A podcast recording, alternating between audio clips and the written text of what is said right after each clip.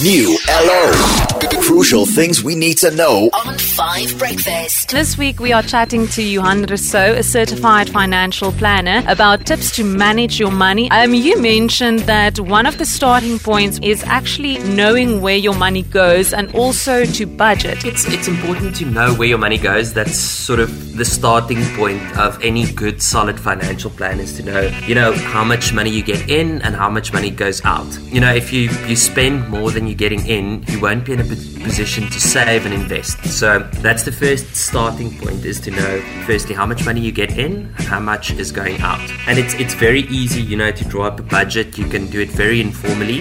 It's not the sexiest piece of advice, but that's the starting point, the starting block for everyone. There are various options available to people these days. You can yeah, like I said, you can draw it up on a piece of paper, you can do it in Excel, on Google Sheets. There's also quite some quite nice budgeting apps available. What things are important to consider when you budget? I mean, when you look at your expenses, there are two types of expenses. The one is fixed expenses that can be like your rental every month it stays the same. Then the second type of expenses you can have a look at is variable expenses. That can be stuff like your groceries, electricity, you know, those that change slightly from month to month. So it's it's important to have a look at those types of expenses. And when you draw up your budget, you should sort of be realistic realistic. I think that's the most important thing. It, it doesn't make sense if you sort of like budget 3,000 Rand a month for electricity, but you're only going to use 500 Rand. So it's important to be as realistic as possible and try to stick to your budget. Say, for example, entertainment, if you budget 1,000 Rand per month for entertainment or 1,500 Rand per month for entertainment, you should try to stick to it. You know, you shouldn't go out every weekend and try to, you know, buy everyone drinks and buy everyone